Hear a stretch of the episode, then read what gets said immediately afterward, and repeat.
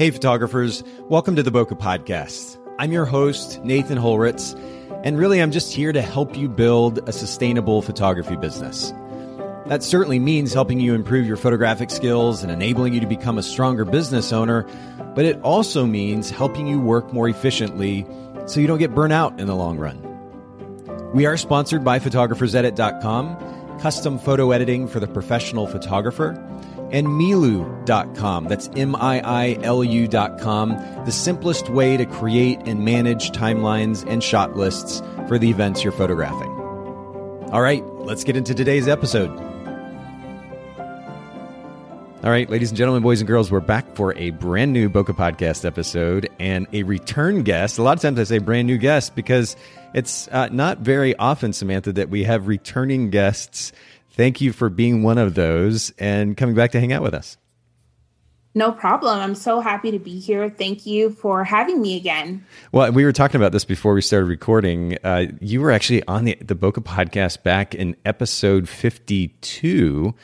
Um, at, at, which point I was still trying to get my feet under me and make sense of you know everything from technology to to interview format to uh, who knows what else. But it's been a bit of a journey. That's about 400 episodes ago.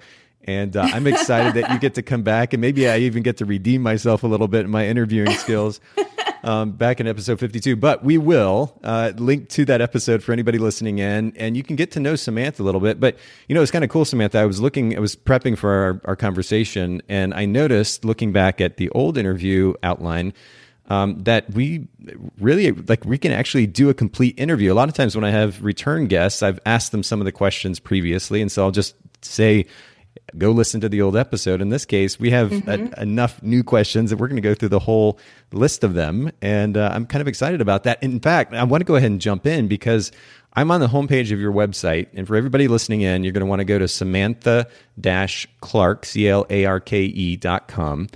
Um, you have one of the best uh, examples of how to place a clear and distinct brand position on the homepage of your website above the fold where nobody's going to miss it. Um, will you share what that brand position statement is with all of our listeners? Yes, absolutely. Um, so I have my statement being modern photography for stylish people. Okay, and and first of all, again, just beautifully done as far as the placement. It, the images don't hide the text. That's something that can happen because you actually have it on a, a small white box, a white background, so it stands out. Very brief, also brilliant because we all know people aren't paying attention to a lot of text these days. So modern photography for stylish people, all of five words that communicates a pretty clear idea.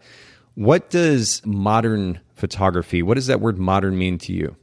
Well, I am pretty much driven by the way emotions are portrayed on camera. And I find that traditional styles of photography don't necessarily convey a lot of uh, emotion. So, a more modern approach would be to try to get people to just be themselves. Um, hmm. I know a lot of people use the word candid or you know, emotion filled or that type of thing. But sure. I decided to use modern and try to just keep it as simple as possible and just allow people to recognize that my style of photography is not necessarily traditional. And so I usually try to explain that to people once we get on a call or we have a meeting I try to sort of explain my approach to capturing a wedding or a branding session. Okay.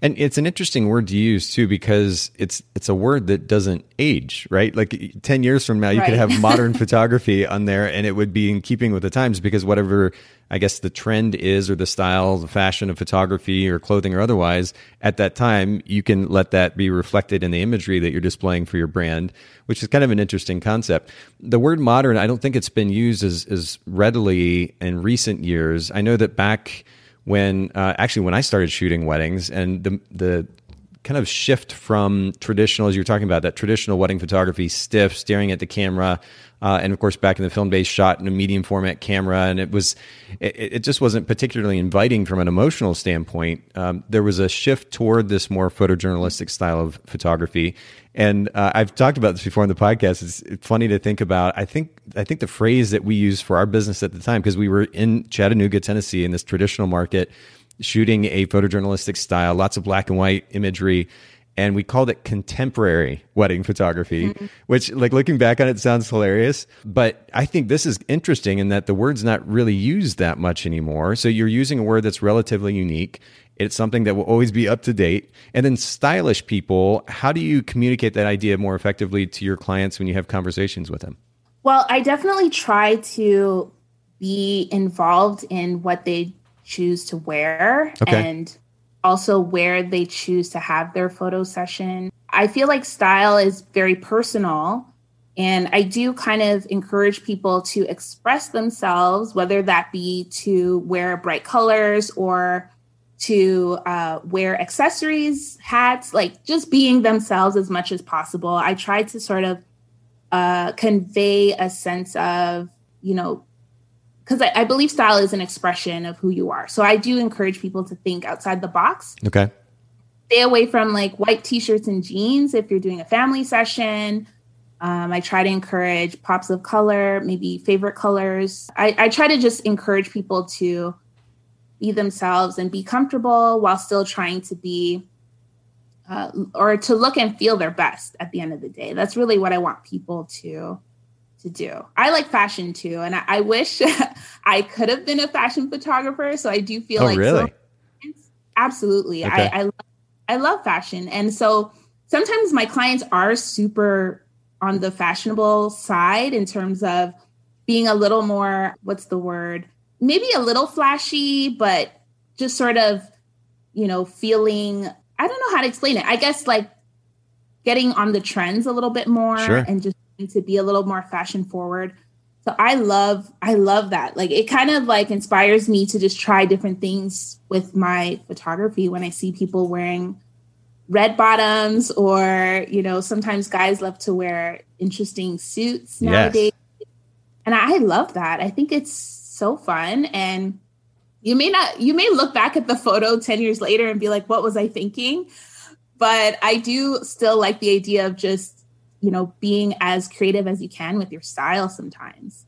Yeah, I'm actually looking at a post of yours on Instagram. So everybody listening in, you're going to want to follow along. If you go to Instagram, it's Samantha Clark, just like it sounds. Uh, and November, I think it's November 5th. Uh, there's a photograph of a groom with just a killer, killer jacket on. Um, I actually noticed it on the homepage of your website, and then I just found this Instagram post.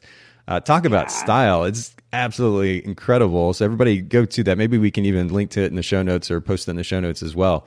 Um, but that's that's an awesome picture, and that seems to exemplify what you're talking about. Absolutely, and I do feel like sometimes the grooms don't get to express themselves as much. Um, you know, sometimes the black tie trend is sort of expected of guys, and so I love seeing when guys get to be a little bit more trendy uh, and express themselves through yeah. their style. So yeah, I, I love that picture. it's one of my favorites. All right, so let me switch gears and, and talk about. I mean, you know, if you're going to interact with a client on a shoot and get a picture like that, I mean that that groom looks super comfortable. A lot about mm-hmm. helping clients feel comfortable translates then, of course, to their overall experience with your brand. And I'm curious if there's something that you have learned to do that has made a big difference and helping your clients have just a, a killer experience?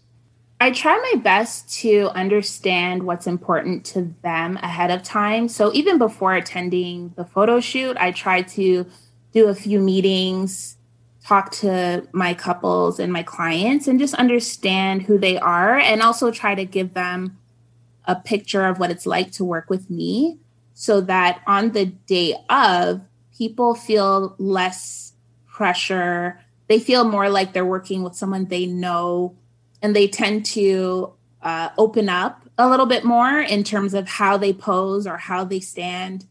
what they do and and that i love seeing that it usually happens i would say in the beginning of a photo shoot people are still pretty tense but towards the middle to the end people will start to pose laugh like just relax a little bit and that's when the real magic happens yeah just a little bit of time learning to be comfortable in front of the camera. Is there something that you say to them during a shoot that helps set them at ease that doesn't feel like it's borrowed from some cheesy playbook? Like you know I, I, hear photographers will will mention these various lines that they'll use with their clients. And i mean i guess if it works it works in the end. But how do you what, what's the conversation that you have with them that helps set them at ease? Well i i start with a compliment. I, i'm always complimenting hmm. people. Mm. actually genuinely mean it uh, i really I, I like the people that i work with to yep. begin with and I like I can see I think it's just my personality. I tend to find things that are positive and that are great about a person. So even if it's your shoes, your smile, your eyelashes, you know, your eyebrows, uh, your hair, anything, like yeah. I'll find something. And even if it's what they're wearing, oh, I love that. Is that is that velvet? Is that what is that? Where did you get it from? Um, you got to send me that person's Instagram page. Like, I try to just find out more about what it is, how they put their outfit together, who they're, if they're wearing a, a, a local person or a, a designer, something like that. I want to know more about it. And it just, it validates them and makes them feel like they made a good choice for what to wear to their photo shoot.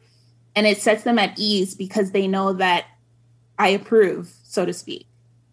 You know, I I love that you specify that you actually mean what you say, and we've talked about this a little bit on the podcast before. But I feel like it, when I have guests on the show, whether I compliment them on air or I do so after the fact, I feel like I have to qualify my statements, my compliments, emphasizing mm-hmm. the fact that I actually mean what I say, that I'm not just feeding them a line, because people mm. are so used to being fed a line just for the Absolutely. sake of you know out of somebody just trying to be polite or trying to get something that they want or whatever the reasoning it feels like people are so used to being fed a line that the notion that somebody would actually mean something even a simple compliment like oh, i love the color of your your glasses or i love mm-hmm. that sweater it looks really great whatever it is that it's it's hard to buy that somebody actually means it but i think it comes across in especially if you're interacting with them in person and then and the look in your eyes, the expression, the tone of your voice. Um, and people can really feel when you mean what you say.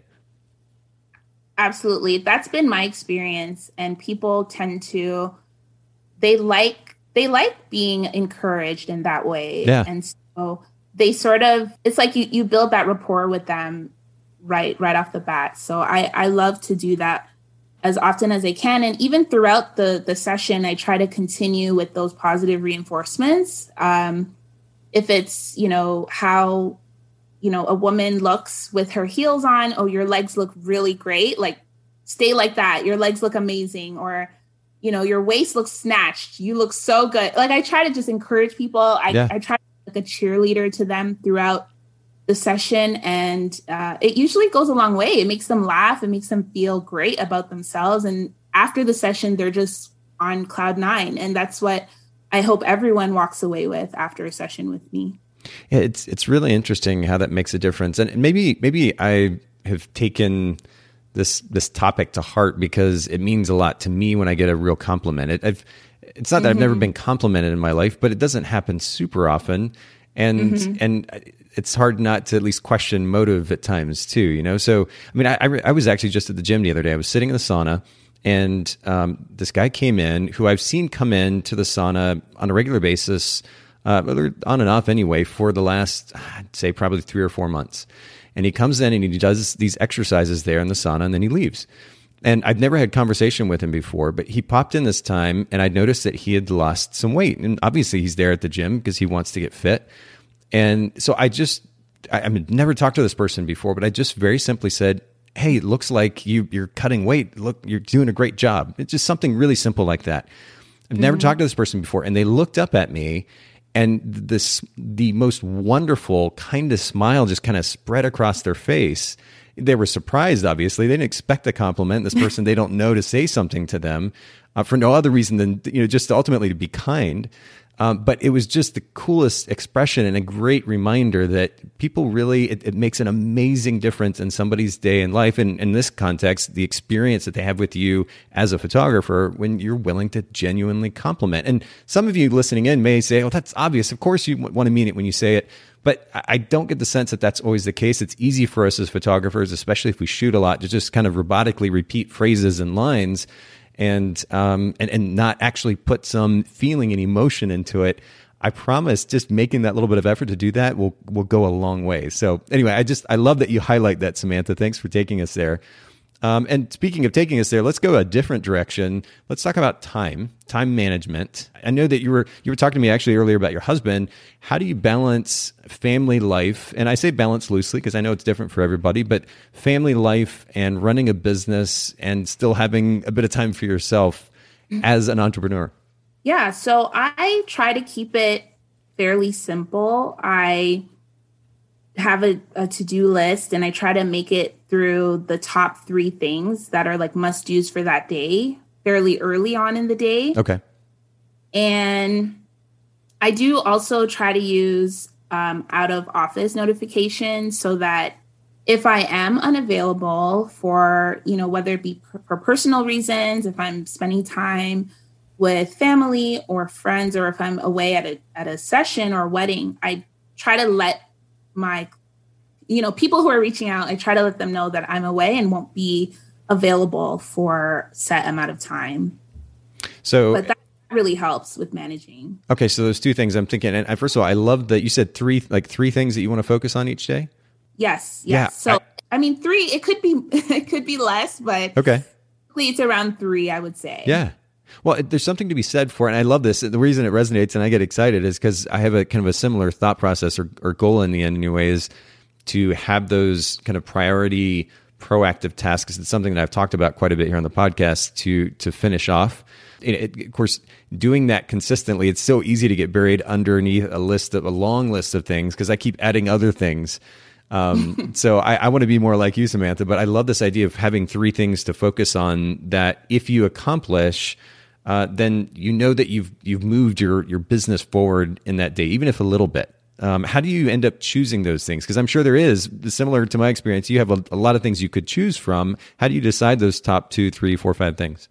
Yeah, it's it's definitely something that I try to identify the day before. So if when I'm finishing up for the day, I try to think, okay, what what am I carrying over to the next day or what's somewhat urgent, super important, and then the things that are maybe not necessarily urgent, but need some attention. Emails, for example, are always important to try and get to as, as much as or as quickly as possible possible, I should say. But the other things I tend to choose based on what my goals are for the month. Like if I have a goal to depending, like say for example, I wanted to have some blogs done or some social media posts ready to go. Yeah.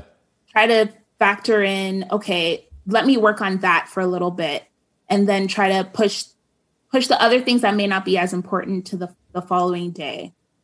Um, so it really depends what's happening in that week or at that time. Wedding season is a little different.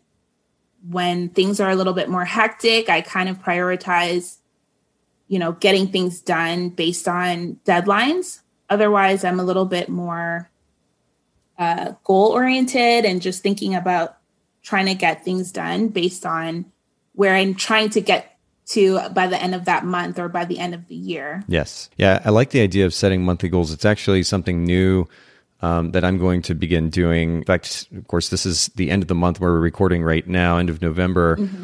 And um, so we're going to, uh, of course, starting tomorrow, I have this fresh month. And what I want to do on a personal level, at the very least on a, on a business level, but, but ideally on a personal level too, is just set a few goals for the month, something specific, tangible, and that I'm using on a daily, maybe every other day, I'm using those things as a point of reference that drive my activities. The very thing that you're talking about. I think that's such a great idea because otherwise, again, as business owners, it's easy. I mean, there's a million different things we could do, and there's there are always things that we can add to the list easily if we just you know go spend a little bit of time on social media or hear about the latest lens or the camera or this thing or that. I mean, there's just mm-hmm. all these different things to choose from.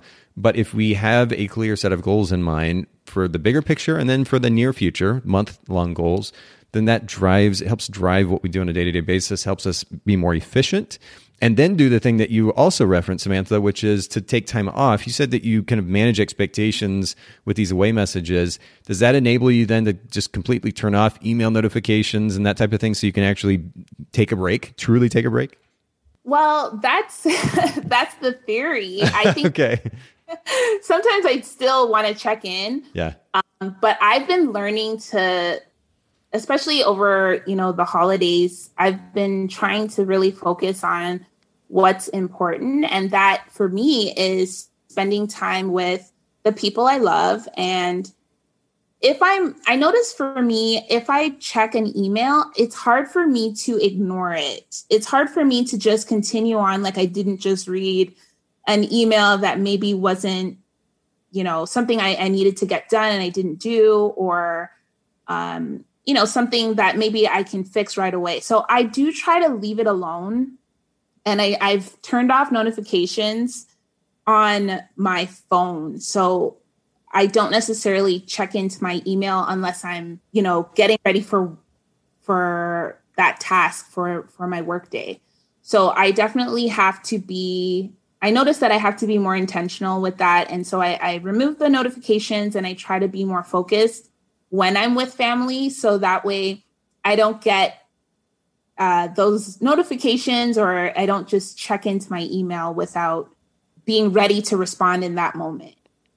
And we have a lot of things to manage as business owners. So, of course, one of the things that we talk about, especially with relation to time management here on the podcast, is outsourcing, delegating.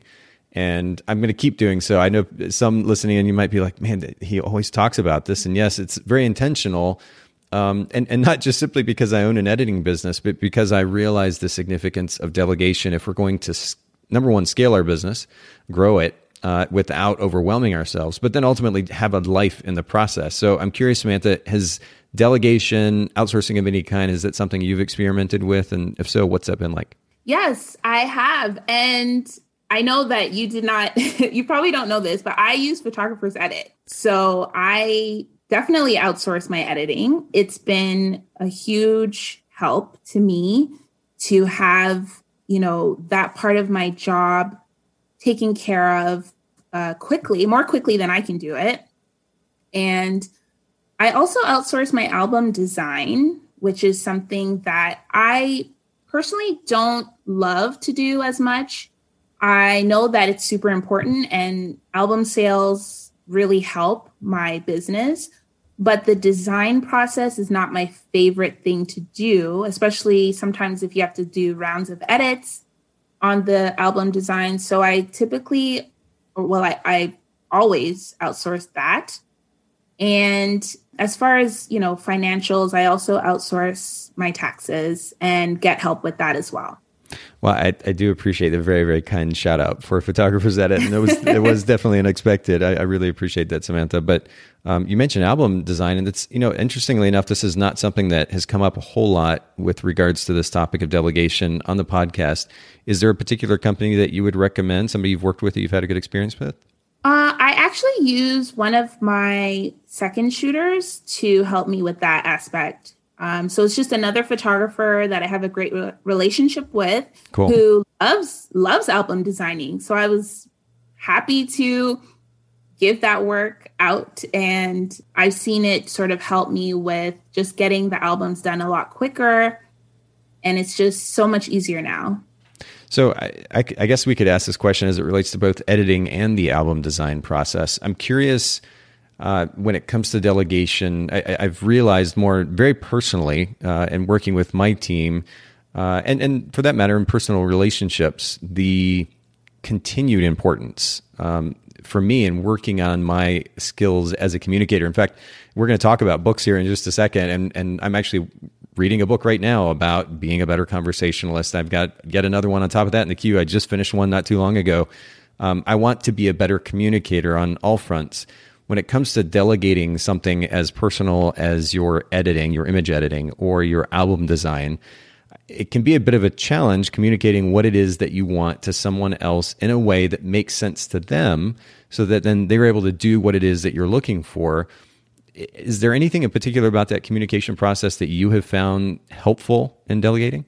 I definitely feel like it's important to give a framework that you want to be followed because that framework is personal to my preferences as a creative. Yeah. And so when it comes to editing, I have a certain style that I like to stay within.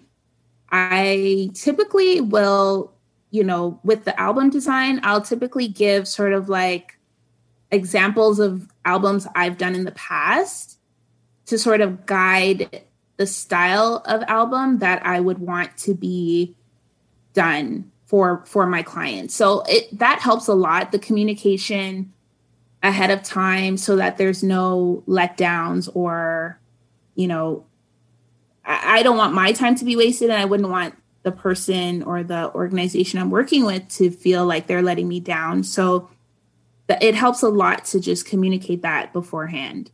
And you mentioned an interesting word uh, that, yet again, has not been referenced here in the podcast much, if, if at all, really, and that's the word framework. Uh, I mm-hmm. like that as a mental picture too. This this kind of structure of ideas that represent, as you pointed it out, your editing style or your album design style. Mm-hmm. How did you come up with that framework in the first place? Because I think that's part of the challenge for for people when they're trying to communicate an idea or ultimately a task to someone else, whether it's me working with my team or it's you sending your images to Photographers Edit or to your uh, design partner, how to effectively communicate what it is that you want. I mean, it requires being clear about what you want to begin with, right? So that framework is your editing style. Is there a particular way that you found effective in communicating that or establishing, I guess, that framework to begin with so it made it easier to communicate?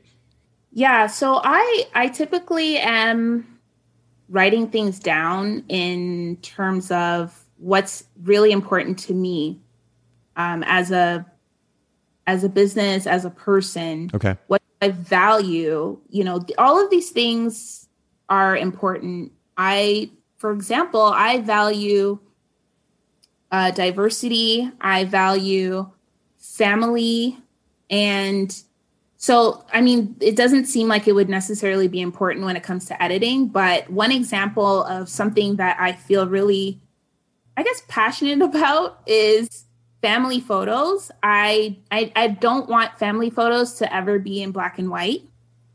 And this is just something that I feel like is something that's just it's that's just how I feel. it's okay. important to me. Yeah. I don't family photos to be in black and white. I want everyone's outfits. I want everyone's hair color. I, I want that to be remembered as it was that day. Yeah. This is in terms of a, of a wedding, of course. So I have that as, you know, sort of like a non negotiable thing when it comes to my editing. And that's always in my my comments when I'm, you know, submitting work to photographers edit. And it's just something that I feel is important to me. So that framework, whatever it may be, it's important to think ahead of time about what the must-haves are or what the you know must-dos or must not, you know, do's and don'ts. Like what are those right. do's and don'ts yeah. that are important to you? Just kind of write them down and yes. that's what I've done. And it's really helped. It, it helps with guiding how I operate my business on a daily basis and how people who are helping me, who are who I'm delegating work to, they know we always do XYZ. That's just that's how we operate. And uh, everything else I can be flexible on, you know, but some things are just really important to to me and to my clients. I like that. I like the differentiation between the non negotiables and the negotiables, not being absolute about everything, but being clear about the things that you are absolute about. Um, I think right. that's really great because it's interesting, and, and, not to belabor this this point of conversation too long, but just to give context, and I hope be helpful to our listeners.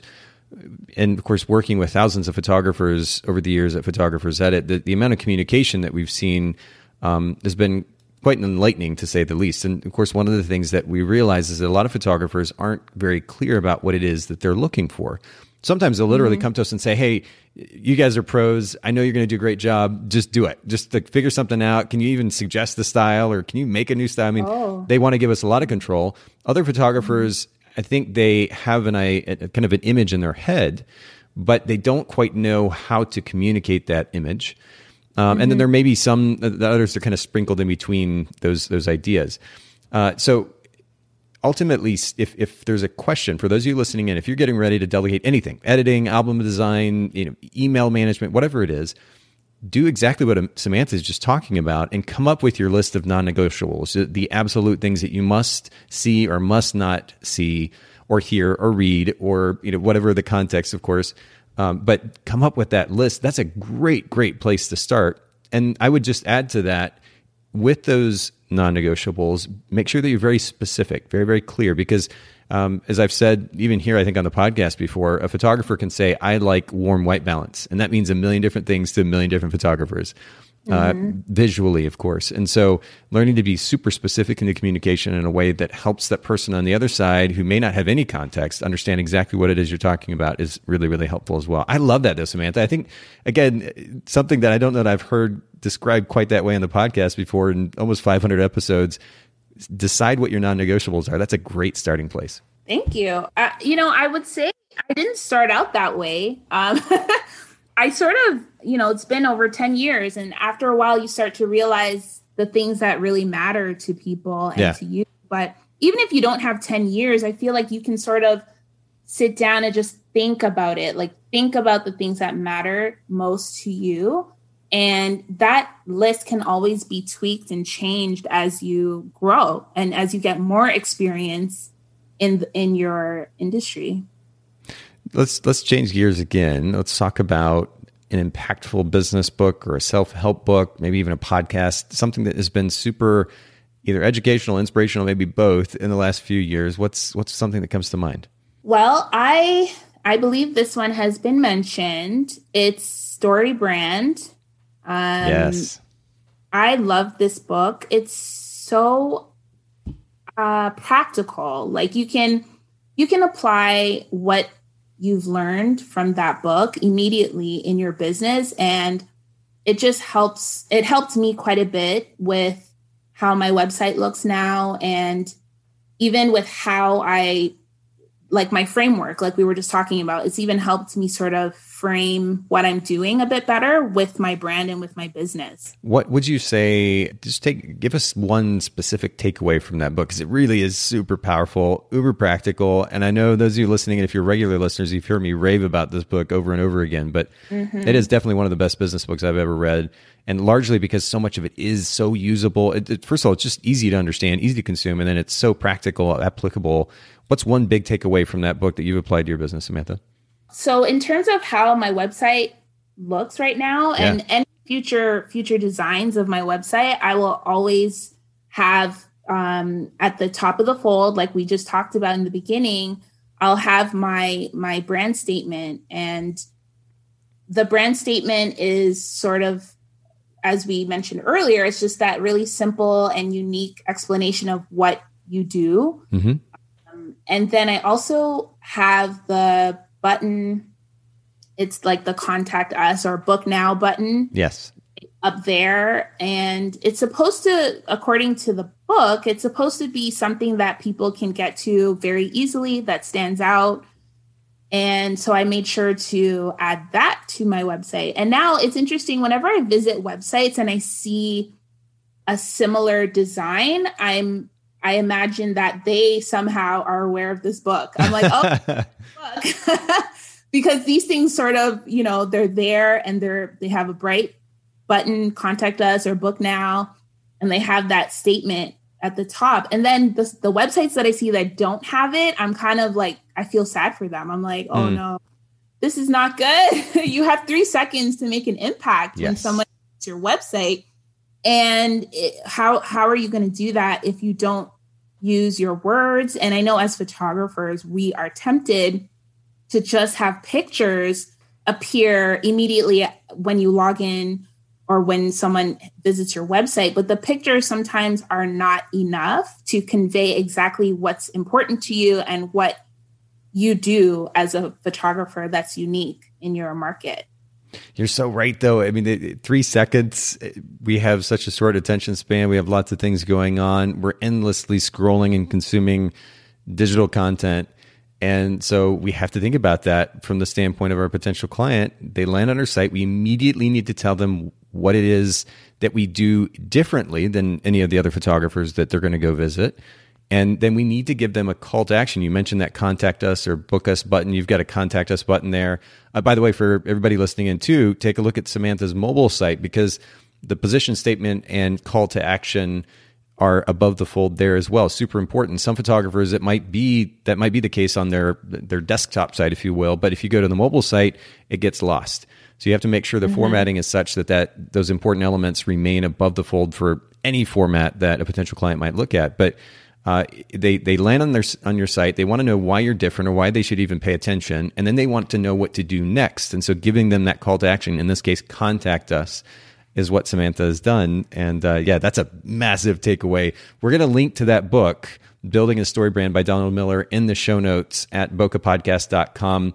Uh, I think it's actually on, if, if, for those of you listening in, if you go to bokehbookshelf.com, Haley has put together a really cool collection of our most popular books here on the podcast. And I think it's one of them, one of the books there on that list as well. So make sure you check it out if you haven't read it or listened to it. Let's jump into the main topic though. And we're going to kind of throw our listeners a curveball, Samantha. For anybody who doesn't really know you, um, you're actually an attorney as well. You're a photographer, an established photographer, uh, but you have your background in law as well. Can you just talk to us a little bit about that background, just to give context to this conversation we're going to delve into about contracts? Yeah. So I am. Uh, so I graduated from law school and passed the bar in 2014, I believe. It's been a while. um, and I I practiced law for quite a bit, about three years. And I specialized in employment law. And I also sort of, at the same time, while I went to law school and uh, you know, practice law, I was still running my photography business as sort of like a side, a side business. Okay. And my side business turned into my main business when, you know, things just really took off. And I decided that I wanted to pursue photography full time so that I could do more traveling. I was just, I was getting a lot of international opportunities and I didn't want to I didn't want to turn them down anymore because I had to work, mm. you know, in the, the legal setting. Mm-hmm. So I did, I decided to leave, and my legal experience has informed a lot of how I do my business now. So, I mean, when I look back, I would say that, you know, I don't regret it at all. I feel very well equipped for various situations because of that background. And yeah, that that's pretty much it in a nutshell. Well, I wanted to give that context because what I'm going to ask you next has to do with contracts and yes you know 2020 needless to say has has been a tough year on multiple levels and it's certainly been a reminder of how we have to protect ourselves as photography business owners so i'm yeah. wondering um, if you wouldn't mind sharing with our listeners you actually told me before and you've got four different elements. We're going to talk about missing elements yeah. from photographers' contracts. You said you have four to share with us, and I want to get into these in, yeah. in a good bit of detail to maybe help photographers kind of get themselves in a place where um, they're better protected in case they ever run into a situation like COVID in the future. So, will you share those with us? Yes, absolutely. And I'll start by saying that I am a lawyer, but I'm not any of the listeners lawyers. So Fair. I have to be clear about that. Thank you. Um, definitely, if any you know situation arises for any of the listeners, it's so important to contact a lawyer in your jurisdiction to get very specific information for their matters. Perfect. Um, Thanks for the disclaimer. I'll start with that, just to be, you know, safe. Yes, that's um, great. But uh, so I'll start off with one that is pretty important important, and it's called the force majeure clause. And I know a lot of photographers may have it or they have an act of God clause. Um, but basically, a force majeure clause is something that is uh, an act of superior strength. That's sort of the, the definition of it. Okay. And how do you spell it, that, by the way? Yeah, so it's force, F O R C E. Okay. And then major is M A J E U R E. So it's like a French Interesting. type okay. of yeah.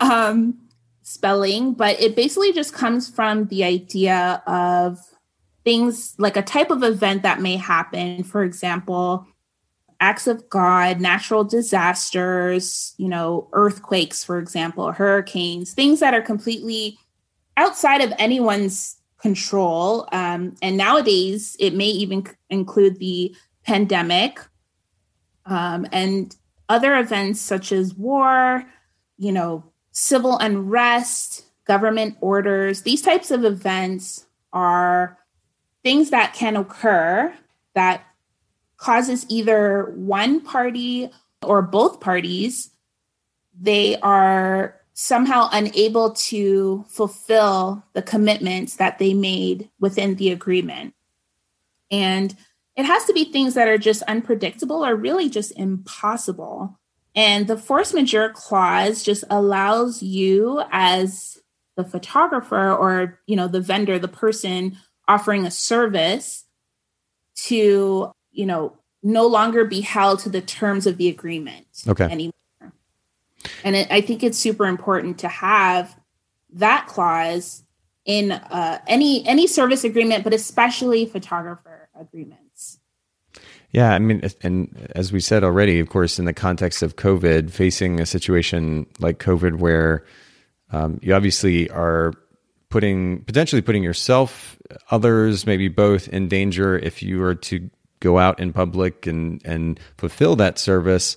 So you're in a bind. You can't actually follow through on the contract or at least follow through on the service as you had stated in the contract. And so this covers you in that particular type of circumstance absolutely and one thing that i think is important is to if your contract already has a force majeure clause you may need to update it to include an epidemic or a pandemic because mm. i think a never thought that, you know, something as catastrophic as a pandemic would have happened. Yeah. Um, so I do think it's important to make sure that that's in there. And you also want to make sure that it mentions, you know, how do you how do you notify the person that this force majeure event has happened? Or, you know, is it in writing? How how do you notify them? and what are the consequences after that event has occurred so is it a refund is it a canceled canceled services or is it a postponed service as a result mm. all of these things are sort of important and I, I recommend getting that legal assistance to make sure that the language is clear and legally binding yeah, that's a tough one too. I, I know that um, probably endless conversations were had around that very thing when when photographers, uh, for example, their wedding clients, those weddings were canceled or potentially rescheduled, and there was money that had already exchanged hands, the question then becomes, right. what do I do here? And I have a contract in place, but it's not super specific. So I don't like, do I just be nice and do this? Or should I follow mm. through on what my contract says right now and do this? But to your point, Samantha, if, if that particular scenario isn't covered in the contract, then it, things can get a little bit muddy, right? Absolutely. And I know, I know for a lot of people, it's been extremely tough to navigate the way things have been going when it comes to event photography and wedding photography.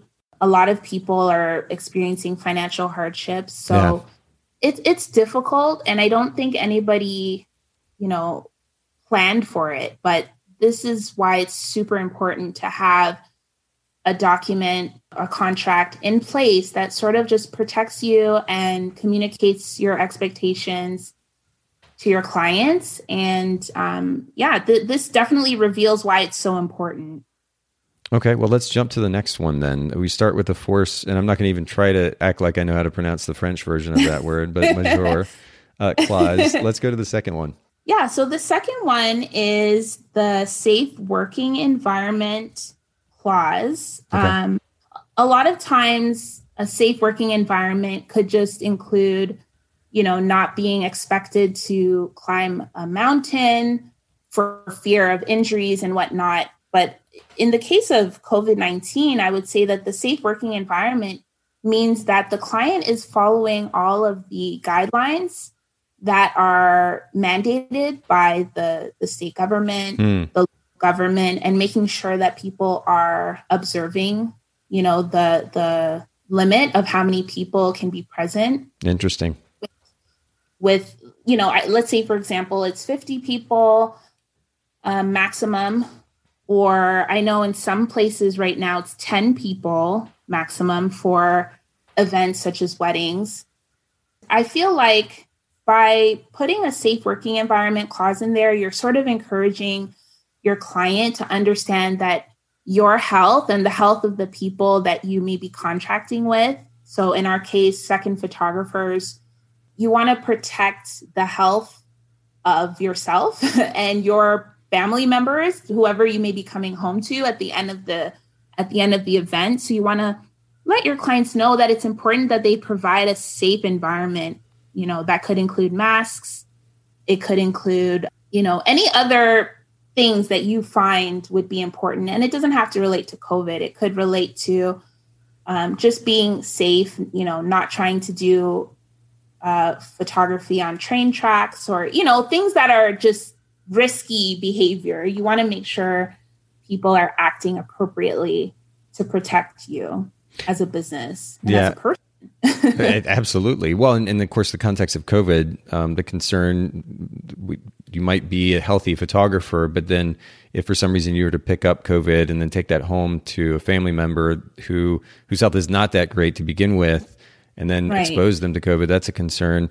I, of course, the countless conversations and, and personal experiences, certainly that I've had, where I've, I've been in observance of the so-called safety protocols, COVID safety protocols, not being followed and various situations. Um, I think that's pretty commonplace. So having a clause in the contract that says, "Hey, if I show up to this event and I'm noticing that you all aren't paying attention to these guidelines, and I'm concerned about the safety and well-being of myself and my family and so forth," that you have a, a legal out, if you will. Uh, it's yes. It, it's uh, that's something. I mean, honestly, I wouldn't have thought about, but that's super important. Yeah, it's it's super important, and you just want to communicate that it's important, and putting it in writing, having it there in writing, lets your client know how you feel about it. And I should also mention that a lot of people don't read contracts thoroughly because they feel like, oh, I'll just sign it. You know, I, I don't need to read everything. Mm. Even outside of the document, you should have the conversation with your clients ahead of time and explain to them the certain parts of your contract that are really important or things that they may not necessarily think of um, just just talk about it talk about it before you book talk about it leading up to the wedding you know so uh, for me, I, I, I ask my clients, how many guests are you expecting? And I ask them that, ask them that at the beginning before they book. And with COVID 19, I've asked leading up to the wedding again, like, you know, the 30 day mark before the event, I need to know because if it's above what is mandated for that that location or that place, then I need to let them know that this is not something I feel comfortable with.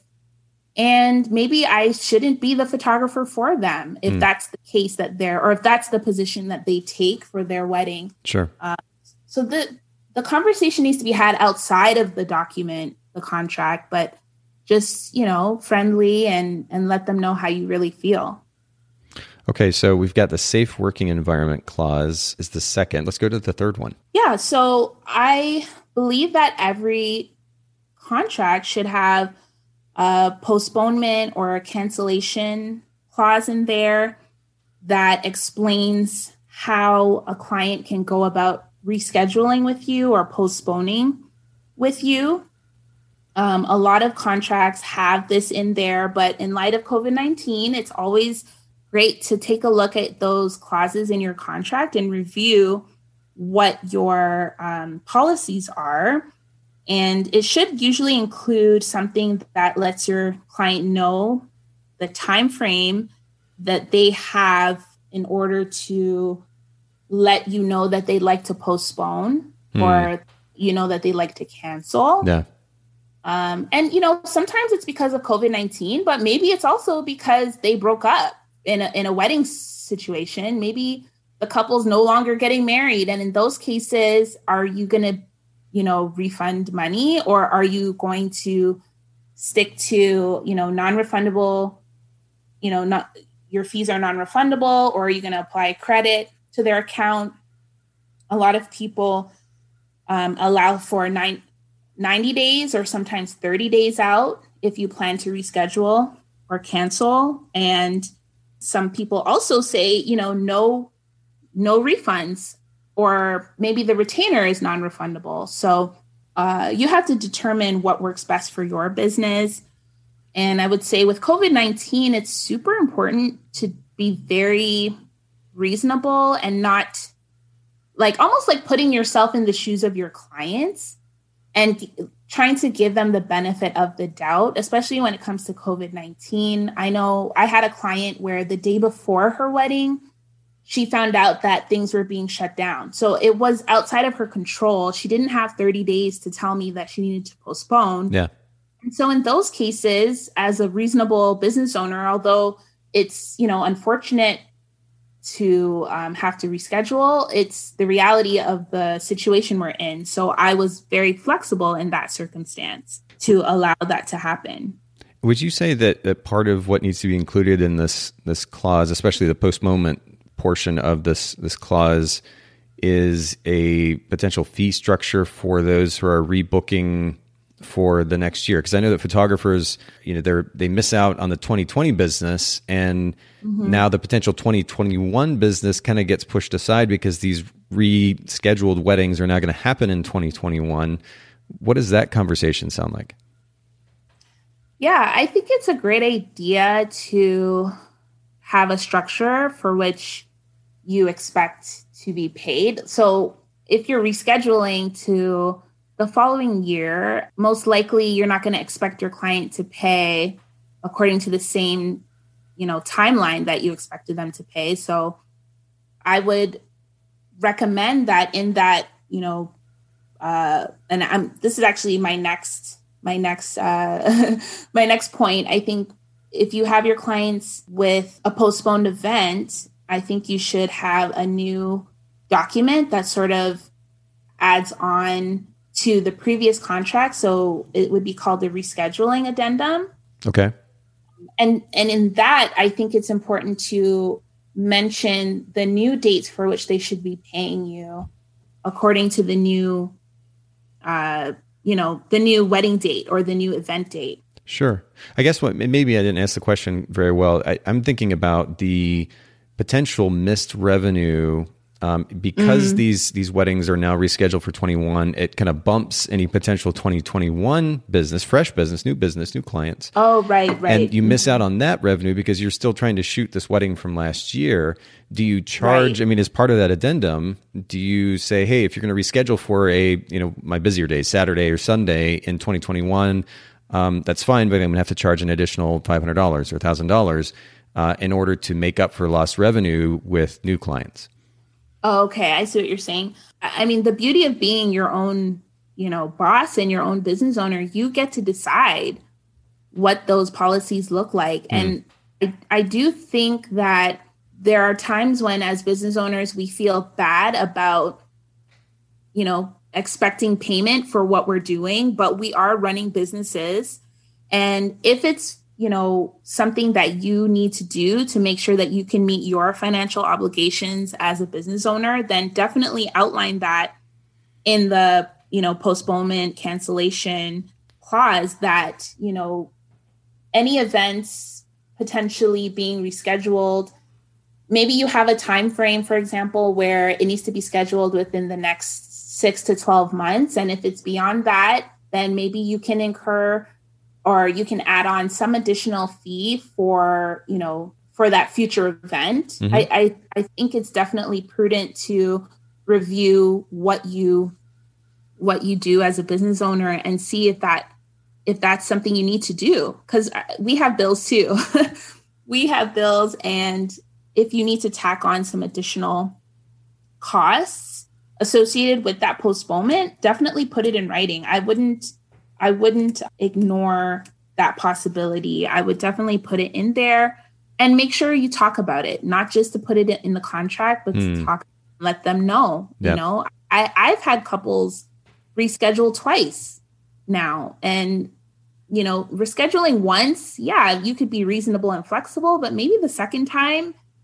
it's it may not be as you may not be as reasonable because you're like okay this is sort of hurting potential business for next year yeah. and if i'm unavailable because i'm working with you then i'm potentially losing other business so 100% I, I encourage it i encourage people to put that in there talk to your clients but I would say the, the hardest part is that a lot of us are operating on contracts that were signed in 2019 mm.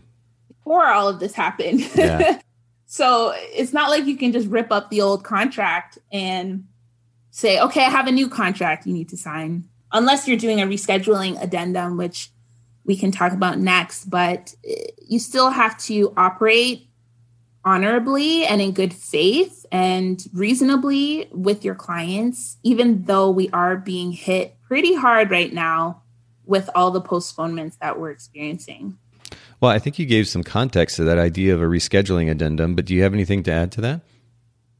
Yeah, absolutely. So the the first thing you should consider if someone does contact you with, you know, the need to postpone and they're within the postponement and cancellation, you know, clause that you put there, you would want to have a rescheduling addendum. And an addendum just means something that's being added on to your previous contract.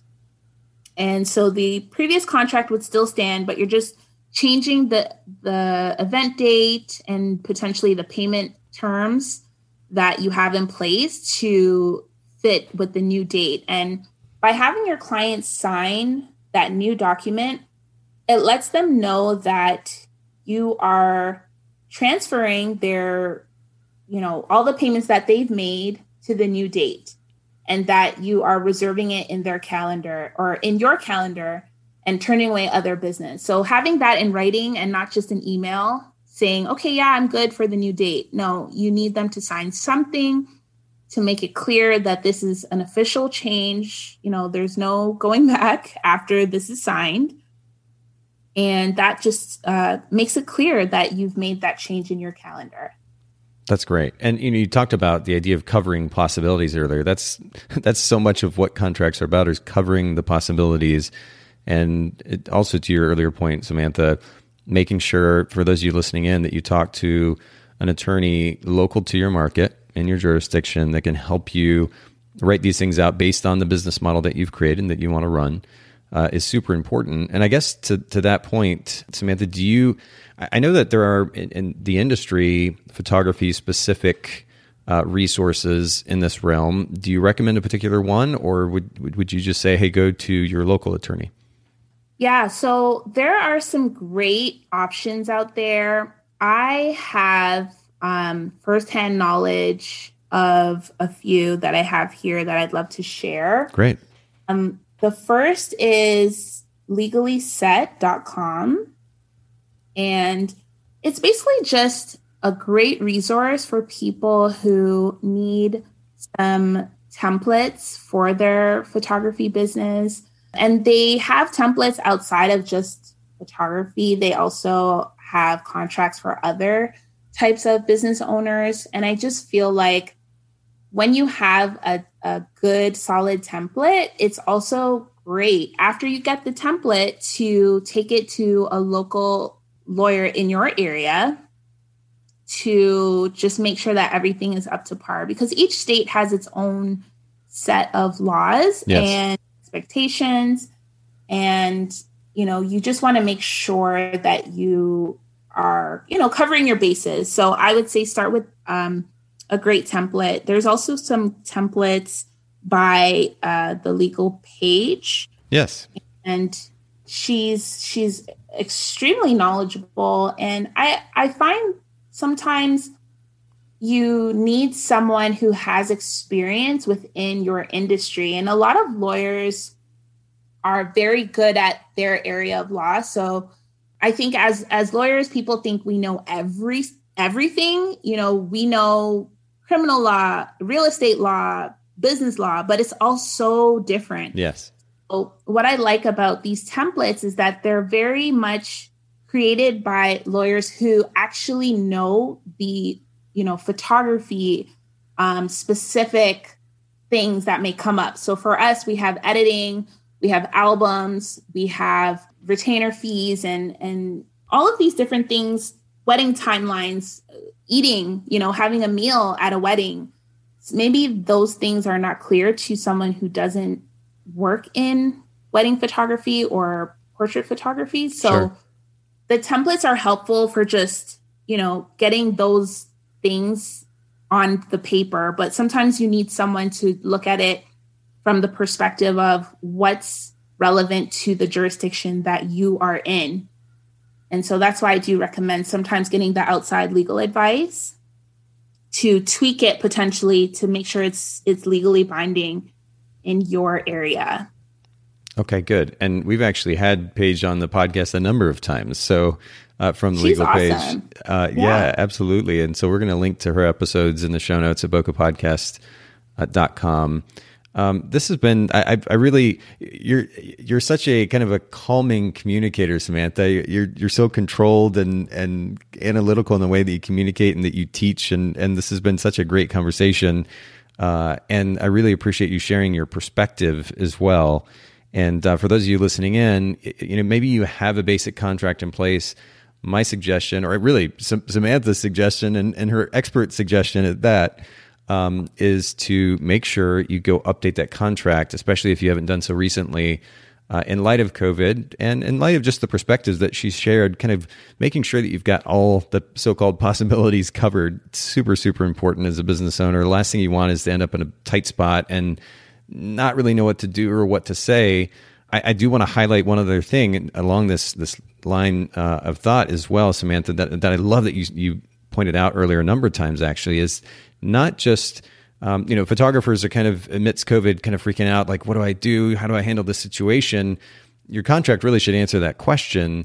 Uh, but even maybe to add to that and and just as important you should have a conversation about the contract as they're signing instead of just handing them a piece of paper make sure they get that signature and then you've got them booked. Um, actually talk through those scenarios and those points in the contract so that not only are you on the same page, but I, I, can imagine Samantha, and I'd love to know your thoughts on this.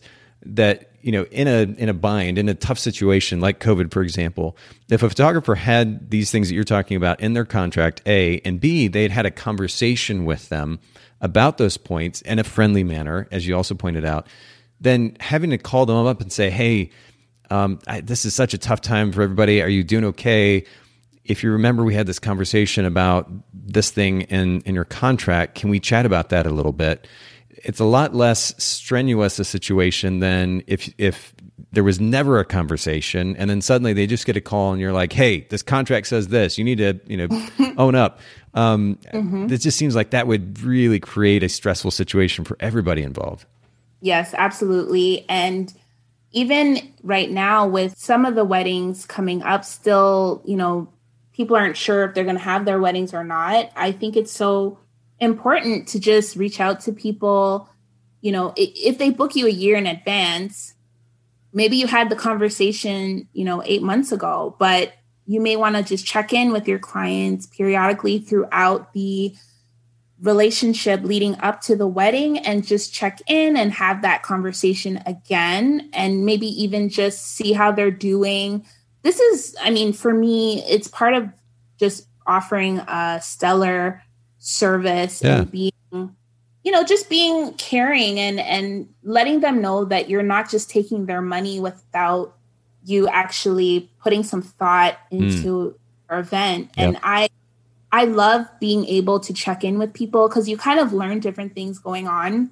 Sometimes there's family family, you know, situations going on that are not fun or, you know, maybe a, a wedding dress is stuck in whatever country you're ordering it from. Like you get to hear what's going on with your clients and they feel like you care about them and it just it's just a good practice to to have and and I I will be teaching about how I run, you know, a photography business and all of that's coming out in the new year. So I'm super excited about teaching photographers more about that. How can they how can they learn a little bit more about that course coming up? Yeah, so I have everything linked in my bio and okay. that's samantha-clark.com slash Instagram. And it's basically just my link in bio on my Instagram page. And I just want photographers to start running their businesses like a boss and not like a hobbyist or like a part timer. And once you start treating your clients in uh, the best way possible, you start realizing that you can get more clients because they they'll just speak so much more highly of you as a professional. So I will definitely be releasing that most likely by the time this podcast goes live and it will be linked in the bio of my Instagram page. Cool. Yeah, and we'll link to it directly as well from our show notes at bokehpodcast.com.